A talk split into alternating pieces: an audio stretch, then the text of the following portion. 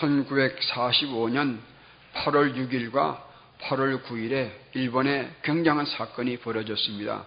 히로시마와 나가사키에 원작 폭탄 두 개가 폭발했습니다. 그 두 개의 원작 폭탄으로 자그마치 9만 2천 명이나 되는 생명이 사라져 버렸습니다. 이 폭탄을 만든 그 프로젝트를 지도했던 과학자 이름이 오펜하이머라는 분이 있습니다. 이분이 그 원작 폭탄에 관한 것을 청문회를 참여하면서 답변하는 시간에서 어느 의원이 물었습니다. 이 가공한 무기를 방어할 수 있는 것은 무엇인가? 라고 물었을 때 이 가공한 무기를 방어할 수 있는 무기는 하나밖에 없습니다. 그것은 화평입니다. 라고 말했습니다. 그런데 오늘 말씀은 예수님께서 화평하게 하는 자는 복이 있다고 말씀하셨습니다. 이 말씀을 통해서 우리의 심령에 화평이 채워지기를 축복합니다. 그리고 화평하게 되는 역사가 우리 안에서 이 교회 안에서 풍성하게 일어나기를 축복합니다. 먼저 마음이 청결한 자와 화평하게 하는 자를 한번 생각해 보겠습니다. 메카드가 제시한 것처럼 이 산상팔복을 첫 네 개와 그 다음 네 개로 평행적인 관점을 본다면 온유한 자가 화평하게 하는 자라는 것을 의미가 됩니다. 그런데 점진적인 의미와 또 예수님 중심으로 보면 이런 의미가 될 것입니다.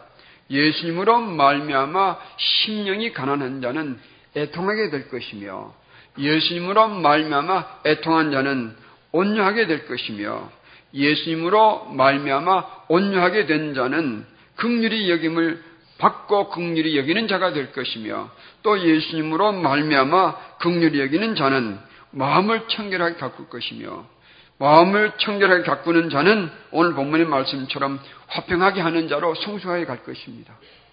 저는 이 점진적인 의미로 볼 때에 이 상상팔복이 나아갈수록 우리의 마음을 더 깊이 열어주시는 것 같아요. 우리의 심장 속으로 더 깊이 들어오시는 예수님의 음성을 듣게 됩니다.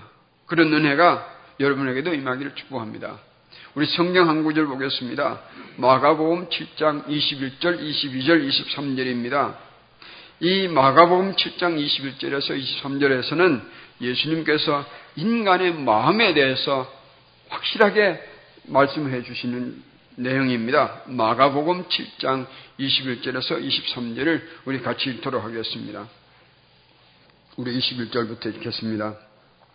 속에서 곧 사람의 마음에서 나오는 것은 악한 생각 곧 음란과 도둑질과 살인과 간음과 탐욕과 악독과 속임과 음탕과 질투와 비방과 교만과 위매함이 이 모든 악한 것이 다 속에서 나와서 사람을 더럽게 하느니라.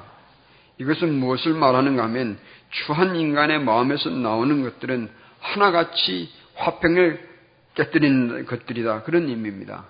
이것은 인간은 평화를 원하지만 인간의 마음으로는 평화를 이루지 못한다는 것을 의미하는 것입니다. 인간 역사의 평화 조약을 맺고 평화를 누리는 같은 시대도 있었습니다. 그러나 사실은 그런 화평은 진정한 화평이 아니에요. 분쟁이 잠시 멈춘 것 뿐입니다. 그 기간 동안 오히려 분쟁하는 마음과 미움과 적개심이 더 자라가고 있는 것을 우리는 역사를 통해서 많이 보았습니다. 그 이후로 더 큰 분쟁이 일어나는 것이 대부분이었습니다. 어떤 사람이 기차 여행 중에 두 여인 사이에 자리를 잡았습니다. 그런데 이 두 여인 사이에 논쟁이 불탔습니다.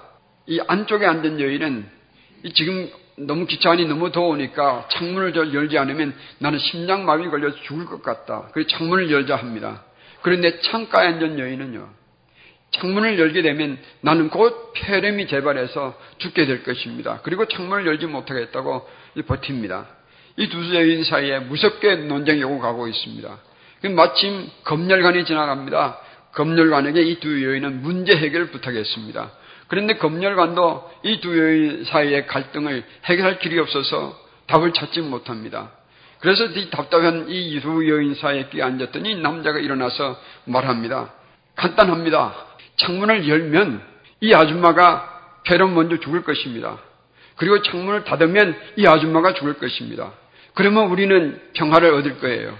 이렇게 말했습니다. 분쟁의 소재를 제거함으로써 화평을 깼다는 참으로 부정적인 화평의 방법입니다. 그런데 여러분 아시길 바랍니다. 정의가 짓밟힌 화평은 화평이 아니에요. 강요된 화평이에요. 마음이 추한 인간은 화평을 이루지 못합니다. 우리가 아무리 우리 마음 가지고 노력을 하려고 해도 우리 마음으로는 화평을 얻을 수 없습니다. 그러면 화평은 어떻게 이루는가? 청결한 마음으로서 시작하는 거예요. 우리의 마음이 청결하게 될 때에 화평이 시작되는 거예요. 그런데 청결한 마음의 본질은 어디 있다고 그랬습니까? 이 청결한 마음의 본질은요, 우리에게서 시작이 못합니다. 어디서 시작합니까? 우리 안에 예수님의 마음을 체험으로서 시작하는 거예요. 다른 것으로는 청결한 마음을 가꿀 수 없습니다. 그런데 놀란 것은 우리 마음에 예수님을 마음을 채워서 우리의 마음을 청결하고 가꾸기 시작할 때에 화평하게 하는 일이 바로 시작되는 거예요. 먼저 나와 하나님과 화평이 일어나고요. 나의 나와 내 주위의 사람들과 화평하는 일이 일어나는 것입니다. 그러므로 진정한 예수님의 사람 된 증거 중에 하나는 이런 거예요. 화평하게 하는 열매예요. 참 예수님의 사람들은 불화를 일으키고 나면 불편합니다. 성령께서 참 불편하게 만들어요. 그러나 또 반면에 화평하게 하는 일을 하고 나면 우리의 영을 주님께서는 참 기쁘게 해주십니다. 성령께서 우리를 얼마나 기쁘게 해주시는지 이것은 왜 그런가? 예수님께서 원하지 않는 것은 불하고 예수님께서 원하시는 것이 화평이기 때문에 그렇습니다. 이제 화평하게 하는 자에 대해서 좀 더 깊이 정리를 해보도록 하겠습니다. 기본적인 의미를 정리하겠습니다. 화평하게 하는 자의 기본적 의미에서 먼저 화평의 의미, 화평의 단계, 화평의 과정들을 한번 살펴보도록 하겠습니다. 먼저 화평의 의미는 어떤 것인가? 성경의 화평은 평화, 평온, 평강 등으로 여러 가지 단어로 번역이 되었습니다. 성경 원어로 보면 두 단어가 나옵니다. 신약 성경에 쓰였던 헬라어는 에이레네라는 단어요. 히브리어는 우리가 잘 아는 샬롬 그 단어입니다. 그런데 헬라어에 나오는 이 에이레네라는 단어는 분쟁이나 전쟁이나 불화가 없는 상태를 의미합니다. 불화나 전쟁이나 분쟁이 없는 것, 이거 부정적인 의미로 화평을 얘기합니다. 그런데 히브리어에 나오는 이 샬롬은 굉장히 적극적인 의미를 가지고 있는 화평입니다. 화평을 해치는 것들을 배제하는 부정적인 의미뿐만 아니라 여기는 하나님께 주시는 번영, 하나님께 주시는 만족, 하나님께서 주시는 기쁨, 하나님께서 만들어주시는 최상의 상태로 인한 화평을 말하는 거예요. 굉장히 적극적인 의미가 이 샬롬입니다. 그래서 유대인들은 인사할 때 샬롬이라고 인사합니다. 하나님께서 당신의 삶을 최상의 상태로 만들어줄 것을 바랍니다. 그런 의미가 되는 거예요. 이것이 적극적인 의미입니다. 그러면 성경적인 의미로는 어떤 것인가? 성경적으로는 두, 두 가지 의미가 다 포함된 것입니다. 불화를 일으키는 것을 배제하고 그 하나님께 주시는 최고의 상태로 만들어 주시는 것이 이것이 성경적인 의미의 샬롬 평화예요. 화평의 단계를 살펴보겠습니다. 화평은 세 가지 단계로 정리할 수 있겠습니다. 관계성에서 있어서 첫째는 아래에서 위로 올라간다면 우리 인간과 주위에 있는 환경들과 세상과의 화평일 것이고 두 번째 단계는 우리와 사람들 사이에 화평을 얘기합니다. 그러나 더 깊이 올라가면 우리와 하나님 사이의 화평을 의미할 수 있습니다. 그러면 이런 화평을 이루가는 과정은 어떤 건가? 과정은 아래서부터 위가 아니고요. 위에서부터 아래입니다. 역순이에요. 다시 말하면 우리가 누리는 진정한 화평은 어디서 오는가? 하나님과 화목하여야 진정한 화평이 시작되는 것입니다. 우리의 화평은요, 하나님부터 시작되는 거예요. 그래서 화평을 이루고 가는 과정은 역순입니다. 첫째는 하나님과 화목하여야 진정한 화평이 시작됩니다. 로마서 5장 1절 한번 보겠습니다. 로마서 5장 1절입니다. 우리가 먼저 누릴 화평은 내 삶에서 일어난 일들과 환경인들이 아니에요. 우리가 먼저 누려야 할 화평은 나와 하나님과의 화평입니다. 5장 1절을 같이 읽겠습니다. 그러므로 우리가 믿음으로 의롭다 하심을 받았으니 우리 주 예수 그리스도로 말미암아 하나님과 화평을 누리자. 그러므로 하나님과 화평을 누리는 것이 먼저입니다. 왜 그런가? 하나님은 평강의 창조주시기 때문에 그렇습니다. 하나님은 우리에게 주실 화평을 창조하신 분이에요. 그래서 우리의 화평은 그분에게서부터 시작하는 것이 옳습니다. 두 번째는 하나님과 화평한 자들은 서로 화평한 관계를 만들어가는 것입니다. 사람과 사람의 관계의 화평은 하나님과 화평을 이룬 자들 사이에서 먼저 일어나는 것입니다. 히브리서 12장 14절 보겠습니다. 히브리서 12장 14절을 같이 읽도록 하겠습니다. 모든 사람과 더불어 화평함과 거룩함을 따르라. 이것이 없이는 아무도 주를 보지 못하리라. 아멘. 하나님과 화평한 자는 하나님과 화평한 자들과 함께 화평을 만들어 갈 것입니다.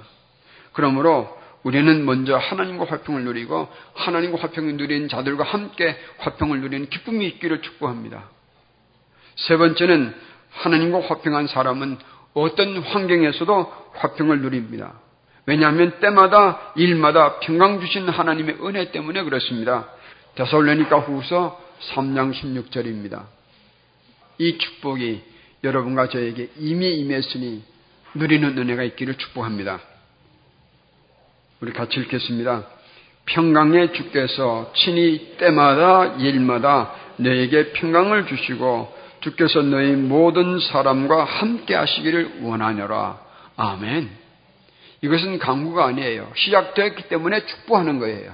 그러므로 평강의 하나님께서 때마다 일마다 여러분과 저의 삶에서 평강 주시기를 축복합니다.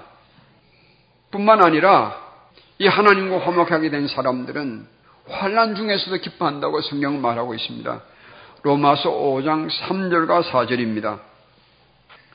다만 이뿐 아니라 우리가 환란 중에도 즐거워하나니 이는 환난은 인내를 인내는 연단을 연단은 소망을 이루는 줄을 알미로라. 아멘. 우리가 환란을 이겨 나갈 때마다 우리는 우리가 누려야 할 소망을 점점 더 이루어간다는 것을 기억하시고 그것을 안다면 우리는 화목한 하나님께 더 나아가는 것을 아시고 환란 중에도 어려움 중에도 기뻐하는 저희가 여러분과 여러분이 되시기를 축복합니다. 그렇게 해서 기본적인 의미를 살펴보았습니다. 이제 본질적인 화평케 하는 자에 대해서 본질적인 의미를 한번 정리해 보도록 하겠습니다. 이 본질적인 이해는 철저하게 예수님 중심이어야 합니다. 화평하게 하는 자는 하나님과 화평을 이룬 자라고 했습니다. 사람이 하나님과 어떻게 화평하게 되는가? 예수님을 믿음으로 말미암아 하나님과 화평을 누린다고 성경은 말하고 있습니다. 그러므로 우리가 믿음으로 의롭다 하심을 받았으니 우리 주 예수 그리스도로 말미암아 하나님과 화평을 누리자. 하나님과 화평을 어떻게 누렸습니까? 누리게 됐습니까? 우리 주 예수 그리스도로 말미암아 이렇게 되어 있습니다. 하나님은 원래 인간을 하나님과 화평한 관계로 창조하셨습니다. 그러나 아담의 범죄 이후로 모든 사람들이 죄의 아래 묶여버리며 하나님과 화평의 관계를 잃어버렸습니다. 곧 하나님과 인간을 불화하게 만드는 것이 이 죄라는 것이에요.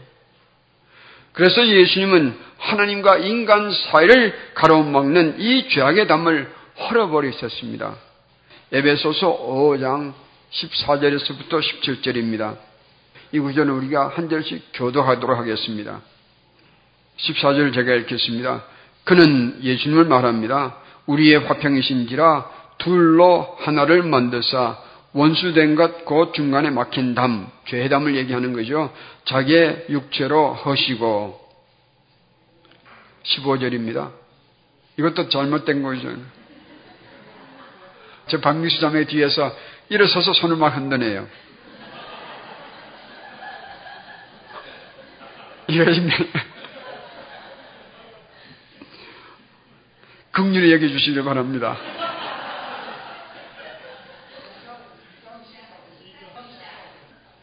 에베소서 2장입니다.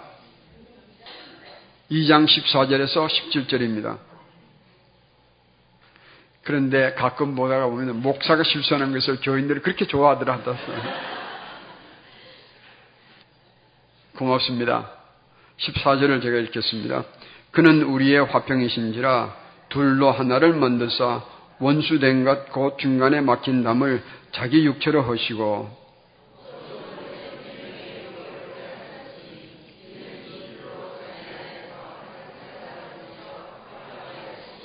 또 십자가로 이 둘을 한 몸으로 하나님과 화목하게 하려 하심이라 원수된 것을 십자가로 소멸하시고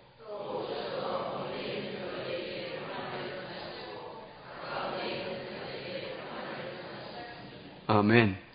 못내 있는 우리들에게까지도 예수님의 평안의 복음이 전해졌습니다. 예수님은 우리와 하나님을 화목하게 하시려고 자신을 십자가의 제물로 바치셨습니다. 그러므로 화평은 죄인의 회개와 하나님의 용서로 시작합니다. 회개하지 않는 마음에는요 평화가 없습니다. 메카더는 회개 없는 화평을 말하는 것은 참으로 어리석은 일이다라고 말했습니다. 하나님과 불화, 사람과 불화하게 하는 죄가 내게 있음을 인식하고 불화의 제공자는 자신임을 회개하고 예수님의 이름으로 용서받는 것이 이 화평의 시작이에요. 그러므로 회개와 용서를 통해서 우리의 심령에는 화평이 시작됩니다. 이 화평을 누려야 되는 거예요. 그래서 이 화평을 위해서 예수님은 자신을 희생시켰었습니다. 화평하게 하는 자의 본질적 의미를 한번 정리해 보겠습니다. 예수님을 믿음으로 하나님과 화평을 이룬 자는 세상에서 하나님과 화평을 이루지 못한 자들로 하여금 하나님과 화평을 이루게 함으로써 화평하게 하는 자가 된다고 정리해 보았습니다. 그 길이 무엇입니까? 한 길밖에 없습니다. 이 길은 예수님밖에 없습니다. 그러므로 화평하게 하는 일은 화평을 누려야 할 자들을 예수님께로 인도하는 일이 화평하게 하는 일입니다. 다시 한번 정리하겠습니다. 화평을 받은 자들이 화평을 받아야 할 자들을 화평의 주인공이 되시는 그것을 이루어 주시는 예수님께로 인도하는 일이 화평하게 하는 일이에요. 나머지는 전부 다 2차적인 것입니다. 이것이 되어야 인간에게는 완전한 화평이 임하는 것입니다. 또 영원한 화평을 누리게 되어 있습니다. 이런 은혜가 여러분과 저의 삶에 임하기를 축복합니다. 우리 한 가지 기억할 것이 있습니다. 불화의 중심에 누가 있는지 아십니까? 불화의 중심은 항상 내가 있어요. 그러나 화평의 중심에 누가 있는지 아십니까? 항상 예수님이 계세요. 아멘. 그래서 우리는 늘 예수님 안에 있어서 불화보다 화평 가는 자가 되어 사는 은혜가 있기를 축복합니다. 여기 의도적인 메시지, 예수님 발 앞에서 예수님의 말씀을 듣고 따르기로 원하는 이 제자들에게 주시는 말씀이 무엇일까 한번 정리해 보았습니다. 예수님은 왜 화평하게 하는 자가 복이 있다고 하셨을까요? 두 가지 이유가 있습니다. 첫째는 이 세상에는 화평이 없기 때문이며, 둘째는 예수님은 이 세상에 화평 주시기를 원하시기 때문에 그렇습니다. 그러므로 예수님 발 앞에서 말씀 듣는 제자들에게 원하시는 것은 이런 내용이 있을 것이다. 라고 한번 정리해 보았습니다. 내 사랑하는 자들아, 이 세상은 참 평화가 없어서 망해가고 있다. 너희들은 나로 말미암아 하나님과 화평한 자가 되어다오. 그래서 세상에 나가서 평강의 왕인 나를 증거해야 한다. 나는 그들을 그들에게 화평 주기를 간절히 원하노라. 나는 그들을 내 아버지와 화평하게 하려고 내 자신을 희생하노라. 너희들은 세상에 나가서 그러므로 화평의 왕인 나의 증인들이 되어다오. 그 일을 위하여 너희들이 희생할 때가 있겠지만 잘 견뎌 서 반드시 나를 증거해다오. 너희가 그러면 반드시 하나님의 자녀라고 불리는 그 축복이 완성되는 날이 올 것이다. 그러므로 그날까지 나를 잘 증거해다오. 그래서 세상에 나가서 나만이 참되고 영원한 평강을 줄 수 있다는 것을 알려다오. 이것이 예수님께서 이 제자들이 원하는 말씀이신 것 같아요. 화평하는 자가 복이 있으니 하나님의 아들의 일컬음을 받을 것이다. 이것이 제자들에게 원하시는 마음이었습니다. 오늘 또 우리에게 예수님은 동일한 말씀으로 우리에게 부탁하기를 원하세요. 나와 화평하게 된 자들아, 세상에 나가서 화평 없는 자들에게 나를 전하여다오. 그래서 화평하게 하는 자가 되어다오. 부탁하는 말씀이 우리에게도 임하고 있습니다. 하나님의 아들에 대해서 한번 정리해 보겠습니다. 여러분, 하나님의 자녀된 자는 화평을 누리는 자가 되는 것입니다. 그리고 하나님 자녀가 아니면 화평하게 절대 못합니다. 화평하게 하는 자를 하나님의 자녀라고 일컬음 받는 것이라고 했습니다. 이 하나님의 자녀가 되는 축복은 무엇일까요? 이 일컬음을 받는다라는 동사는 미래 직설법으로 되어 있습니다. 그리고 수동태예요. 다시 말하면 이 하나님의 자녀가 되는 것은 내 힘을 얻는 것이 아니라 나에게 내가 받는 거예요. 누구로부터 받습니까? 예수님을 통하여 하나님으로부터 받는 축복이에요. 하나님의 자녀가 되는 것은 미래에 완성된다는 것을 의미합니다. 그리고 이것은 지속적인 의미를 가지고 있으니까 한 번 하나님의 자녀가 되는 것은 영원하게 지속되는 그런 축복이라는 것을 말하고 있습니다. 그러므로 예수님으로 인하여 하나님과 화평한 복을 누리는 자는 화평하게 하는 삶을 살다가 하나님의 자녀 화평하게 되는 축복을 영원히 누리는 그리고 하나님의 자녀로 모든 축복을 누리게 되는 날이 반드시 올 것이다. 이 약속을 말씀해 주고 계십니다. 우리가 누리는 화평이 있습니다. 첫째는 하나님과 화평을 누리는 누리며 사는 자가 되었습니다. 매튜 헬리는 이렇게 말했습니다. 예수님이 죽으시면서 자신의 영혼은 하나님께 들으셨고 자신의 몸은 아리마다에게 맡기셨고 자신의 옷은 군병들에게 주어버렸으며 자신의 어머니는 요한에게 부탁하셨습니다.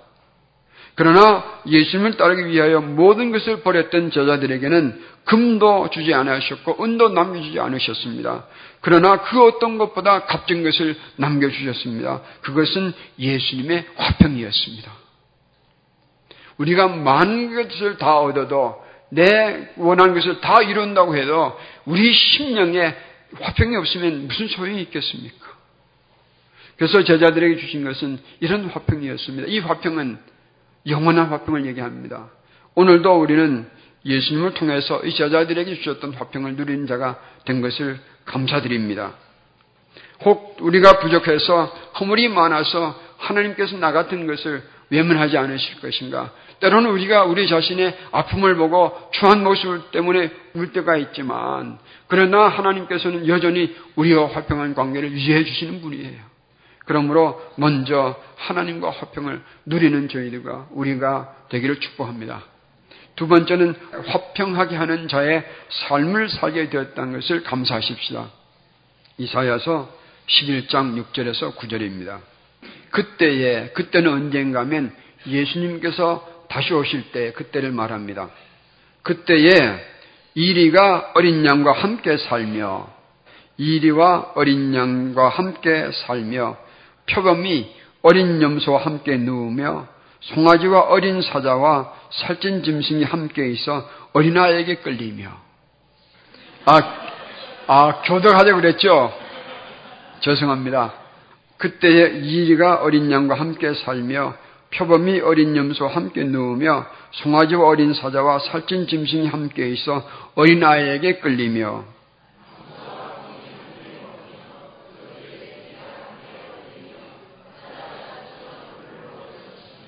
젖먹는 아이가 독사의 구멍에서 장난하며 젖된 어린아이가 독사의 굴에 손을 넣을 것이라.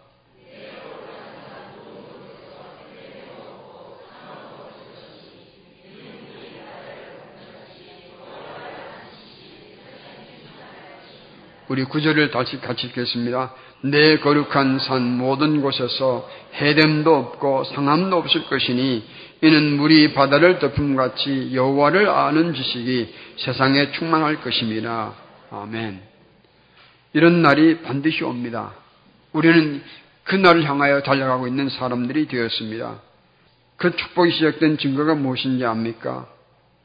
우리는 세상에서 방황하는 심령들에게 이 화평을 누리지 못한 자들에게 화평의 주인이신 예수님과 만남이 일어나기를 간절히 바라며 그 일에 동참하는 자가 된 것을 우리는 증거로 삼을 수 있습니다. 그날이 반드시 옵니다. 이 땅에는 해함도 상함도 전혀 없을 것입니다. 세 번째 우리가 누리는 화평으로 받는 축복이 있습니다. 환경이 이 세상이 우리의 화평을 빼앗지 못하는 그런 삶을 사는 자가들이 되었습니다.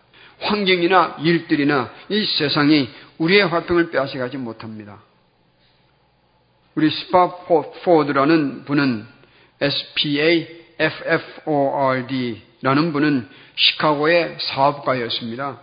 그런데 1871년에 시카고의 그 중심부를 불태워버리는 대화재가 일어났습니다. 그 화재 때 이분은 자기의 사랑하는 아들을 잃어버리고 재산들을 다 잃어버렸습니다. 그래서 가족들을 위로하기 위해서 휴가를 계획하였습니다. 친구였던 디엘 무디가 영국에서 전도 집회하는 날짜를 맞추어서 그는 부인과 네 딸들을 먼저 며칠 먼저 보내고 자기도 일을 정리한 후에 곧 함께 하기로 약속을 하고 부인과 네 딸을 보냈습니다. 그런데 그 배가 대상을 지나가다가 철선과 부딪혀서 12분 만에 완전히 가라앉아 버렸습니다.